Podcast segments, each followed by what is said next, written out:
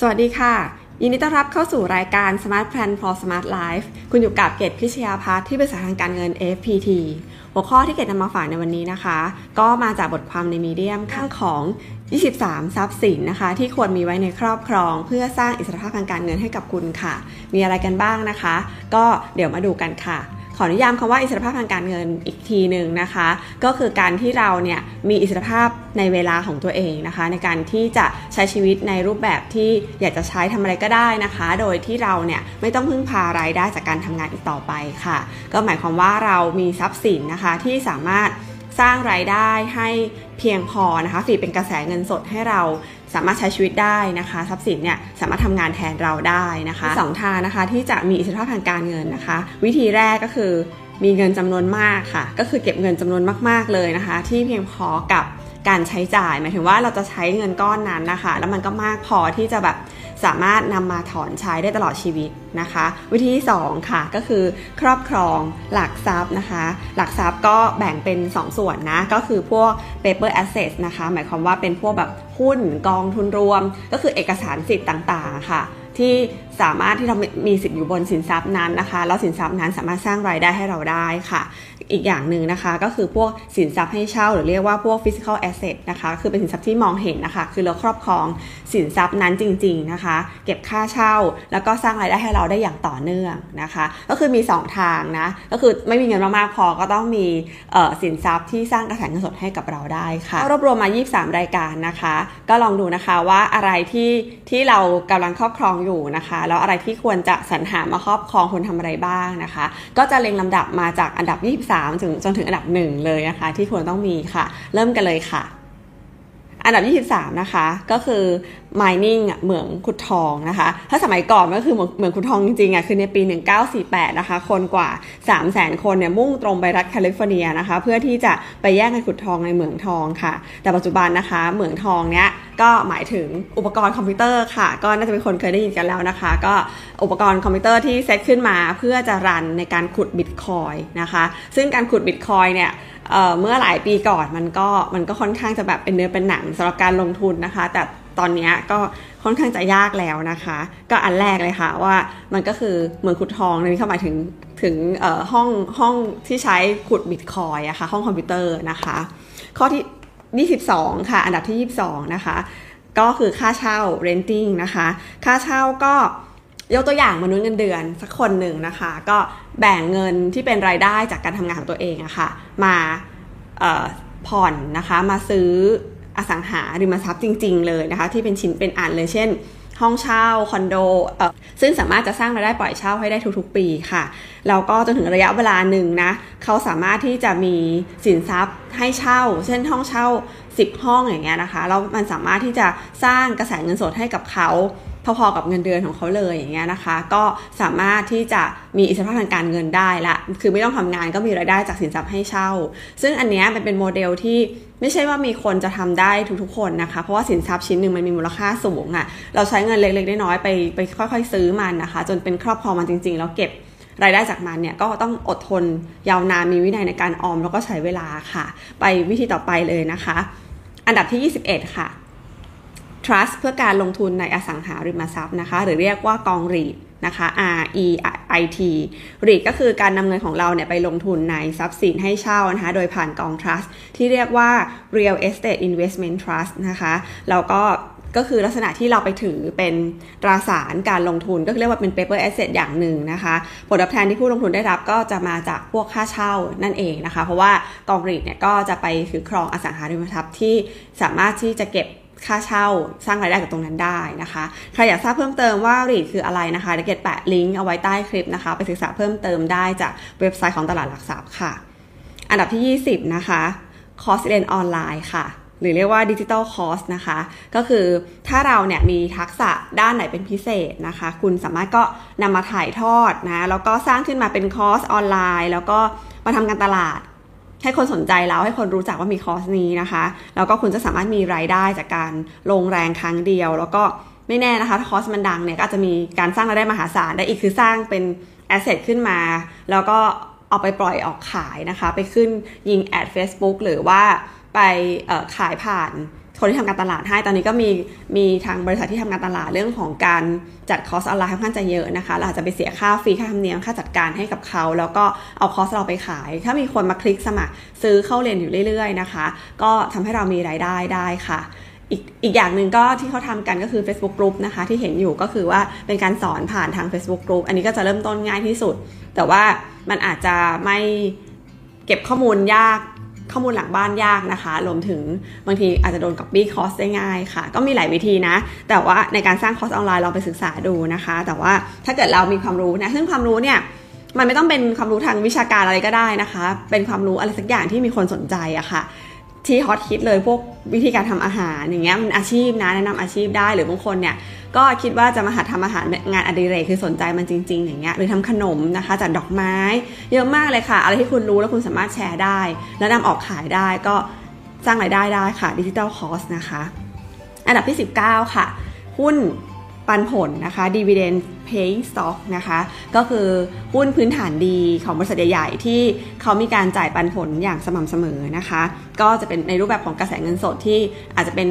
สร้างรายได้ที่ดีให้กับเรานะคะ ดีกว่าการฝากธนาคารด้วยซ้ำนะคะ แต่ว่าก็ต้องมีความรู้นะว่าจะซื้อหุ้นตัวไหนอะไรยังไงนะคะ เกตแปะลิงก์ในเรื่องของของหุ้นปันผล dividend paying stocks เอาไว้ด้วยเช่นกันเหมือนกองรีดนะคะ ใต้คลิปเผื่อใครสนใจก็ไปลองศึกษาดูได้ค่ะ อันดับที่ 19 นะคะ ก็โลหะโลหะมีค่านะคะ เช่นพวกทองคำเงินนะคะ สินแร่พวกเนี้ยที่มันสามารถที่จะมีคุณค่าในตัวเองนะคะ อย่างทองคำเนี่ยบางคนก็มองว่ามันเป็นสินทรัพย์ที่เก็บเอาไว้ระยะยาวแล้วมันสามารถเพิ่มมูลค่าได้แต่มันต้องนานพอนะ ก็คือในโลกมีทองคำจำกัดอะคะ่ะในการขุดขึ้นมานะคะ ดังนั้นเนี่ย นานๆไปมูลค่ามันก็ต้องเพิ่มขึ้นแน่นอนนะแต่ตัวทองคำอะมันไม่สามารถสร้างไรายได้ได้นะคะ มันไม่ใช่มันไม่ใช่ทรัพย์สินที่สร้างกระแสเงินสดได้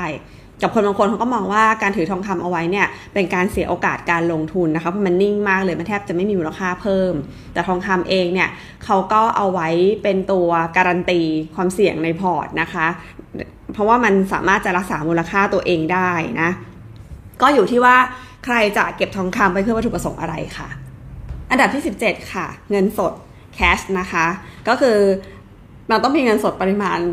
มาก ๆ เลยนะคะก็ต้องมีถึงเท่าไหร่ถึงจะได้รับผลตอบแทนจากเงินเพราะดอกเบี้ยในการออมเงินมันน้อยมากเลยนะคะ ทรัพย์สินพวกเงินสดน่าจะมีประโยชน์ในเรื่องของสภาพคล่องมากกว่านะ แต่ว่าก็ต้องมีเงินที่มากมากเลยถึงจะกินดอกเบี้ยจากมันได้ะคะ่ะ ไม่เหมือนกับการเอาไปลงทุนนะคะ ซึ่งได้ผลตอบแทนที่เยอะกว่าค่ะ อันดับที่ 16 นะคะ e-book ค่ะ หรือหนังสือออนไลน์ ก็คือถ้าคุณเหมือนกับ digital course ค่ะถ้าคุณมีความรู้ในเรื่องใดเรื่องหนึ่งเป็นพิเศษเนี่ยแล้วคุณมีความสามารถในการเขียนนะคะอันนั้นอันนั้นการพูดใช่ไหมอันนี้การเขียนคุณถ่ายทอดออกมาได้นะคะ แล้วก็มีคนอยากอ่านอยากเรียนรู้จากความรู้ที่คุณถ่ายทอดอีบุ๊กเนี่ยมันก็ไม่ต้องไปพึ่งโรงพิมพ์อะค่ะไม่ถึงแบบไม่ต้องไปเสนอต้นฉบับให้บรรณาธิการตรวจสอบพูว่าจะรับทำทำผลิตหรือลงทุนหรือพิมพ์ไหมอย่างเงี้ยนะคะ ไม่ต้องไปมีต้นทุนในตรงนั้นเลย ก็ เขียนออกมาเลย save เป็น PDF ไฟล์ใส่ปกใส่อะไรง่าย ๆ เนี่ยแล้วก็นำไปวางขายได้เลยนะคะ ถ้าวางขายผ่านแพลตฟอร์มก็อาจจะมีในเรื่องของค่า ค่าวางค่า shelf นะคะ แต่ถ้าเกิดวางขายเองก็ยิง ad Facebook มันก็มีต้นทุนในค่าใช้จ่ายในการวางขายแหละ แต่ถ้าเกิดคุณเป็นคนที่มีชื่อเสียงมี follower ในระดับหนึ่งนะคะ ก็จะมีคนสนใจซื้อหนังสืออีบุ๊กของคุณนะคะอีบุ๊กก็เป็นทรัพย์สินอย่างหนึ่งนะที่สร้างรายได้ได้เพราะมันทำผลเดียวนะคะ แล้วก็แค่เอาไปวางขายต่อตอไปนะคะอันดับที่ 15 ค่ะนำรถออกให้เช่านะคะ rent rent out your car ก็ ในต่างประเทศจะมีพนักงานออฟฟิศอะค่ะที่เขาแบบวันทำงานเนี่ยเขาไม่ค่อยไปไหนใช่ไหมอาจจะเดินทางด้วยรถสาธารณะด้วยซ้ำรถเขาก็มีเอาไว้สำหรับการใช้ไปท่องเที่ยวหรือไปทำธุระเสาร์อาทิตย์นะคะวันธรรมดาเขาก็นำไปปล่อยให้เช่านะคะผ่านบริษัทให้เช่าก็ให้นักท่องเที่ยวอะค่ะที่ที่เดินทางมาเที่ยวเนี่ยมาเช่ารถเขาไปนะคะ ก็คือผู้ให้เช่าเจ้าของรถเนี่ยเป็นพนักงานทำงานออฟฟิศนะคะ ก็เป็นทรัพย์สินอย่างหนึ่งค่ะ ที่สามารถสร้างรายได้ได้นะอันดับที่ 14 ค่ะ farming นะคะไร่สวนเกษตรก็คือใครที่มีที่ดินนะคะ ก็สามารถที่จะพัฒนาให้มันงอกเงยได้ โดยการที่ศึกษานะเรื่องของการปลูกพืชผลพืชสวนเกษตรนะคะ ก็อาจจะเป็นว่าเราก็จ้างเกษตรกรนะคะ ในพื้นที่หรือคนที่เขามีความชำนาญเนี่ยมาทำเกษตร แต่ว่าการลงทุนทุกอย่างเป็นของเรานะคะ แล้วก็เก็บเกี่ยวพืชผลก็มีการสร้างไรายได้ได้ค่ะ คือฟาร์มมิ่งนะคะ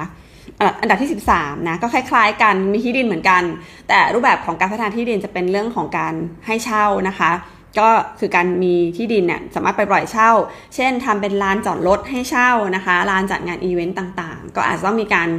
ลงทุนในการปรับปรุงพื้นที่ประมาณหนึ่งนะคะ อันดับที่ 12 ค่ะ ทักษะที่สร้างรายได้สูงได้นะคะ ก็คือ high income skill ทักษะเฉพาะอาหารที่เรามีนะคะ สามารถสร้างรายได้สูงได้เนี่ยมันก็ควรจะศึกษาเอาไว้นะก็ง่ายๆเลยก็คืออย่างคุณหมอนะคะ นี่คือทักษะอาชีพที่เป็นแอสเซทอย่างหนึ่งนะคะ ของคนที่เป็นวิชาชีพแพทย์วิชาชีพทนายนะคะ นักกฎหมายนะคะ นักบัญชีนะหรือทักษะที่เป็นที่ต้องการของการตลาดแบบเก่งมากๆทำให้คนยอมจ่ายคุณในราคาที่สูงนะคะ ก็พวกนักพัฒนาแอปหรือเว็บนะคะที่ดังๆเนี่ยก็ อาจจะทำงานพวกที่เป็นฟรีแลนซ์ก็ได้นะคะ แต่ว่าทักษะที่เป็น high income skill เนี่ยจัดว่าเป็น asset อย่างหนึ่งเลยนะคะ ที่สามารถจะสร้างรายได้ ให้เรามีกระแสเงินสดได้ค่ะ ข้อ 11 นะคะ ก็คืออาชีพอิสระทั่วไปนะก็คล้ายๆกับ high income skill แหละ แล้วก็คือเป็นฟรีแลนซ์รับงานได้ แต่ว่าก็คือทั่วไปอะเพราะงานอะไรตอนนี้นะ ถ้าคุณมีทักษะเฉพาะ เช่น สามารถล้างแอร์ได้ รับรับล้างแอร์ตามบ้านเนี้ยซื้อไปลงทุนเครื่องมือมามี skill การเป็นช่างนะคะ แล้วก็รับจ้างในตัวละ 500นะถ้าแอร์ฝังฝ้านี่ตัวละพันสองเลยนะคะค่ะรายได้ดีมากๆ แต่ว่าก็คืองานฟรีแลนซ์พวกนี้ก็คือคนบริษัทเนี่ยหรือคนก็ไม่ค่อยจ้างพนักงานประจำแล้วนะคะ เช่นพนักงานส่งเอกสารนะ ก็คือเป็นเอาซอสซะเยอะเลยนะคะสำคัญที่เราเรามี skill อะไรที่ที่ขายได้ แล้วก็เป็นที่รับรู้ของตลาดได้รับความไว้วางใจมีผลงานเห็นเด่นชัดเนี่ยเขาก็จ้างเราได้เพราะเรารับรับงานได้โดยตรงนะคะ ก็เป็นสินทรัพย์อย่างหนึ่งเหมือนกันนะการอาชีพอิสระพวกงานฟรีแลนซ์นะคะ ข้อที่ 10 ค่ะ เขียนแอปขาย create an application นะคะ ก็คือมีทักษะการเป็นนักเขียน แล้วก็นักพัฒนาแอปนะก็ก็คล้ายๆกับเอ่อ high income skill นั่นแหละนะคะก็คนเนี่ยตอนนี้ต้องการชีวิตที่ดีขึ้นนะคะแอปต่างๆออกมาเพื่อช่วยอำนวยความสะดวกนะคะก็มีการคิดแอปเยอะแยะเลยจากบริษัทสตาร์ทอัพต่างๆนะคะถ้าแอปไหนเนี่ยมันถูกพัฒนาขึ้นมาแล้วแบบเป็นที่นิยม ก็อาจจะมีบริษัทใหญ่ๆนะคะนายทุนใหญ่ๆมาซื้อไปก็ก็รวยนะคะ คิดขึ้นมาแล้วขายก็รวยเลยนะคะอ่าถัดมานะคะ อันดับที่ 9 ค่ะ เป็นนายหน้าขายสินค้าออนไลน์หรือ affiliate marketing นะคะ เรื่อง affiliate ตอนนี้ก็จะฮิตกันพอสมควรเลยนะ ที่เห็นชัดๆง่ายๆ เลยคือ Lazada นะคะ จะมีคนแบบแนะนำสินค้า Lazada แล้วก็โพสต์ลิงก์แปะเอาไว้ให้อะไรเงี้ยนะคะ ถ้าเราไปคลิกลิงก์นั้นน่ะก็ทำให้เวลาเราไปซื้อของใน Lazada เนี่ย คนที่เป็นเจ้าของลิงก์ค่ะจะได้ค่าคอมมิชชั่นจากร้านค้า ซึ่งผู้บริโภคก็ไม่ได้เสียอะไรนะคะ เพราะว่าเขาก็ ซื้อกับร้านค้าโดยตรงร้านค้าเป็นผู้ผลิตสินค้านะก็คือเป็นผู้นำสินค้ามาขาย การบริการทุกอย่างก็เป็นเรื่องระหว่างผู้บริโภคกับร้านค้า แต่นายหน้า affiliate เนี่ยก็คือเออเป็นคนที่นำให้สินค้าเหล่านั้นน่ะมาถูกนำเสนอบนโซเชียลมีเดียนะคะทำให้มีคนเห็นมากขึ้น แล้วก็ทำให้มีการสนใจเข้าไปศึกษารายละเอียด แล้วมีการกดซื้อกันก็ทางต้นทางที่เป็นเจ้าของลิงก์ที่เขาคลิกผ่านเข้าไปเนี่ยก็จะได้ค่าคอมมิชชั่นนะคะ อันนี้คือ affiliate marketing อันดับที่ 8 ค่ะ ก็เป็นเจ้าของช่อง YouTube นะคะ owning a YouTube Channel ค่ะ ก็คือรายได้ของยูทูบเบอร์นะคะ ก็จะมาจากโฆษณาที่ YouTube จ่ายให้นะคะ แล้วก็ โฆษณาที่ YouTube จ่ายให้เนี่ยมันก็ขึ้นอยู่กับมันไม่มีราคาที่ตายตัวเลยนะคะ ขึ้นอยู่กับ ad ที่มาลงก็คืออยู่ที่คอนเทนต์ของช่องอะค่ะว่าคอนเทนต์ลักษณะคอนเทนต์ของช่องแบบเนี้ยad แบบไหนมาลง ซึ่ง ad แต่ละตัวมันจะราคาไม่เท่ากันนะคะ เช่นอย่างคอนเทนต์ที่มันมี value มากๆเนี่ยตัว ad อาจจะเป็นสินค้าราคาแพงนะคะอ่าสินค้าราคาราคาแพงนั้นเกิดผู้บริโภคเป็นคนที่มีกำลังซื้ออะค่ะ ad ก็จะ pay per click ก็จะเยอะหน่อยอะไรเงี้ยนะคะ ก็ส่วนหนึ่งก็คือเป็นรายได้จากจากโฆษณาที่ YouTube ให้นะคะส่วนหนึ่งก็อาจจะมีสปอนเซอร์ติดต่อเข้ามาโดยตรงนะคะ ให้ยูทูบเบอร์คนนั้นเนี่ยรีวิวสินค้าพูดถึง หรือว่ากล่าวถึงหรือมีโลโก้ขึ้นอะไรเงี้ยก็จะมีรายได้ตรงนั้น อีกทางหนึ่งก็ทำให้ยูทูบยูทูบเบอร์คนนั้นเนี่ยเป็นที่ รู้จักนิยมก็มีการจ้างงานนอกรอบนะคะ ก็คือมีความเชื่อถือในตัวยูทูบเบอร์เจ้าของช่องมากขึ้น ก็อาจจะจ้างไปทำบรรยายจ้างไปทำ job อื่นๆอีกนะคะ ก็เป็นการประชาสัมพันธ์ตัวเองของยูทูบเบอร์เป็นการสร้างตัวตนค่ะ แต่ว่าการจะมีรายได้นะคะ ตรงนั้นก็ต้องมีผู้ติดตาม แล้วก็เป็นนักสร้างคอนเทนต์ที่มีความสามารถพอสมควรเลยค่ะคอนเทนต์ต้องดีนะคะ ถึงจะมีผู้ติดตามเยอะนะคะ ข้อที่ 7 ค่ะค่าลิขสิทธิ์ loyalty ต่างๆนะคะ ก็ถ้าคุณเป็นศิลปินนะที่สร้างสรรค์ผลงานหรือนักเขียนเนี่ยคุณจะรับค่าลิขสิทธิ์อย่างต่อเนื่อง จากคนที่นำผลงานคุณไปเผยแพร่ค่ะก็ต้องขออนุญาตก่อนเนอะแล้วก็เก็บค่าลิขสิทธิ์ได้นะคะ ข้อที่ 6 ค่ะ พันธบัตรหรือบอลนะคะ ก็ถ้าคิดว่าการลงทุนในบริษัทเอกชนนะคะ เช่นถือหุ้นสามัญนนะคะซื้อหุ้นซื้อหุ้นสามัญหุ้นกู้หุ้นกู้ก็อาจจะอาจจะปลอดภัยระดับหนึ่งเพราะเป็นตราสารหนี้นะคะ ก็ถ้าคิดว่าเป็นความเสี่ยงนะ ก็จะมีอีกช่องทางหนึ่งให้เลือก รู้สึกปลอดภัยหน่อยก็คือให้รัฐบาลกู้นะคะ ก็คือการในรูปแบบของพันธบัตรนะคะการซื้อพันธบัตรก็คือการที่รัฐบาลเนี่ยปล่อยออมาระดมเงินประชาชนนะคะ กู้เงินประชาชนแล้วให้ดอกเบี้ยกับประชาชนแล้วเอาเงินเนี้ยไปพัฒนาประเทศนะคะ ไปลงทุนในเรื่องของ facility พื้นฐาน เช่นถนนไฟฟ้าอะไรต่างๆอย่างเงี้ยนะคะ ทีนี้ก็ถือว่ามีความเสี่ยงต่ำนะคะ แล้วก็ให้ดอกเบี้ยมากกว่าการฝากธนาคารด้วยค่ะ อันดับ 5 นะคะ นายหน้าหรือ agent ค่ะ ก็เป็นรายได้จากการ ที่นำเสนอเราได้ค่าคอมมิชชั่นนะคะก็คือเป็นตัวแทนขายผู้แทนขาย ในที่นี้เขาพูดถึงเรื่องของนายหน้าประกันชีวิตค่ะ ตัวแทนประกันชีวิตนะคะ ถ้าคุณขายกรมธรรม์ได้อินชูรันเอเจนต์เนี่ยนะคะถ้าคุณขายกรมธรรม์ได้ 1 ฉบับ คุณจะมีรายได้ตลอดสัญญาที่ลูกค้าชำระเบี้ยประกันค่ะ โดยที่จะมีรายได้สูงในปีแรกๆนะคะแล้วก็จะลดหลั่นกันต่อๆไปค่ะแต่สำคัญในการอยู่อาชีพนี้ได้ก็คือต้องมีใจรักการบริการและก็สวิตที่ดีนะคะ แล้วก็มีความเป็นมืออาชีพก็ จะสามารถที่จะมีแอสเซทนะคะที่เป็นรายได้ต่อเนื่องได้ จากการเป็น Insurance Agent ในหน้าประกันชีวิตค่ะ อันดับที่ 4 ค่ะ สื่อโฆษณาออนไลน์ คือ Digital Advertising นะคะ ถ้าคุณสามารถสร้าง ad โฆษณา ก็ก็คือยิง ad เป็นแหละนะคะ ให้ตรงกับกลุ่มเป้าหมาย ด้วยการแบบเขียนแคปชั่น เขียนโพสต์ขายที่แบบดึงดูดนะคะ พวกนี้เป็น asset เลยนะคะ เพราะว่าโพสต์ที่เขียนแล้วแบบดึงคนให้แบบ หยุดสนใจเนี่ยมันไม่ได้เขียนกันง่ายๆนะคะ ถ้าเขียนกันได้เนี่ยเราสามารถยิง ad ไปตรงประเด็นตรงกลุ่มผู้บริโภคอะค่ะโดยการจ่ายค่า adวันเท่าไหร่ก็ตามเนี่ยแต่ฐานกลุ่มผู้บริโภคมีเป็นเป็นล้านๆนะคะ ดังนั้นเนี่ยแอดมันก็วิ่งทุกวันทุกวันเนี่ยก็มีออเดอร์เข้าทุกวันนะคะ ถ้าทำได้นะทำสำเร็จทำถูกเนี่ยเขาจะห่วงแอดกันมากเลยคือ ก็คือจะไม่ไม่ปิดแอดนะคะ ให้มันลันไปแบบเดี๋ยวปิดอัลกอริทึมมันเปลี่ยนอย่างเงี้ยนะคะแล้วมันก็สามารถที่จะมีคนทักคนอะไรเข้ามาเห็นสินค้าแล้วก็ซื้ออันเนี้ยก็คือเป็นเป็นเรียกว่าเป็นสินทรัพย์ที่ถ้าทำสำเร็จเนี่ยมันสร้างรายได้ที่ดีมากค่ะเพราะมันขายของแทนเราค่ะเหมือนกับจ้างเซลล์เก่งๆไว้คนนึงเลยนะคะ ซึ่งไม่ได้หาได้ง่าย ๆ อันที่ 3 ค่ะ การลงทุนในธุรกิจสตาร์ทอัพนะคะ หรือว่า Angel Investing นะคะเขาเรียกนักลงทุนว่าเป็นแบบ นางฟ้าเทวดานางฟ้าเป็น angel นะคะ ก็คือหากคุณไปลงทุนสนับสนุนในธุรกิจสตาร์ทอัพได้อย่างถูกต้องนะก็เงินลงทุนของคุณก็จะเติบโตอย่างรวดเร็วนะคะถ้าประสบความสำเร็จมันจะโตเป็นหลายเท่าตัวเลยแหละ มันไม่ใช่การเติบโตใน rate ปกตินะคะ แต่มันคือความเสี่ยงนะ ก็มีความเสี่ยงที่จะสูญเสียเงินลงทุนไปเช่นกันค่ะ อันดับที่ 3 ค่ะ กิจการธุรกิจหน้าที่การงานนี่แหละ business นะคะธุรกิจอะไรก็ได้ที่มันเป็นธุรกิจนะคะที่ที่มันสามารถ set up ขึ้นมาได้ แล้วก็ มัน run ได้ด้วย know-how ธุรกิจมีกลุ่มลูกค้า มีทีมจัดการนะคะ ก็คือพอมาธุรกิจก็คือไม่ใช่แค่ฟรีแลนซ์นะฟรีแลนซ์คือเราทำเองไม่ได้จ้างใคร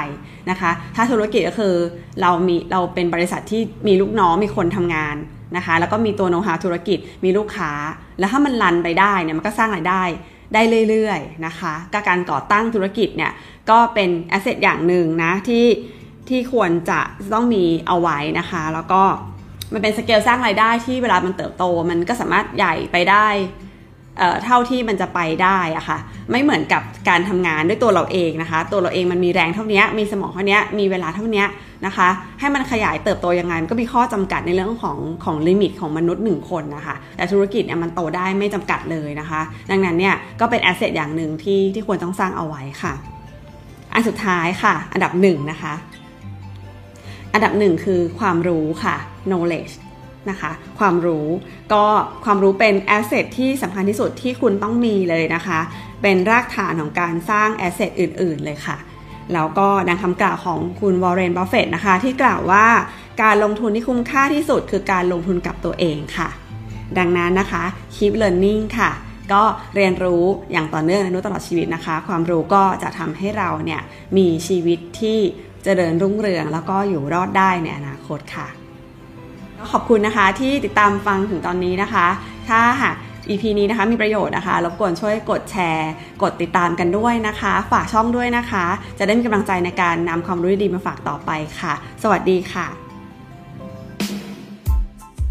ขอบคุณทุกท่านที่ติดตามเงินทองต้องวางแผนค่ะ อย่าลืมกด subscribe กดกระดิ่งแจ้งเตือน จะได้ไม่พลาด EP ใหม่ ๆ นะคะ ท่านสามารถติดตามในรูปแบบของ podcast ได้ทาง Spotify Podbean Google Podcast Apple Podcast โดย search คำว่า เกตพิชยาพัฒน์เงินทองต้องวางแผนค่ะ ท่านที่ชอบอ่านบทความนะคะ ก็สามารถติดตามได้กันใน Blockdit ค่ะ search คำว่าเงินทองต้องวางแผน แล้วพบกัน EP ถัดไปค่ะ สวัสดีค่ะ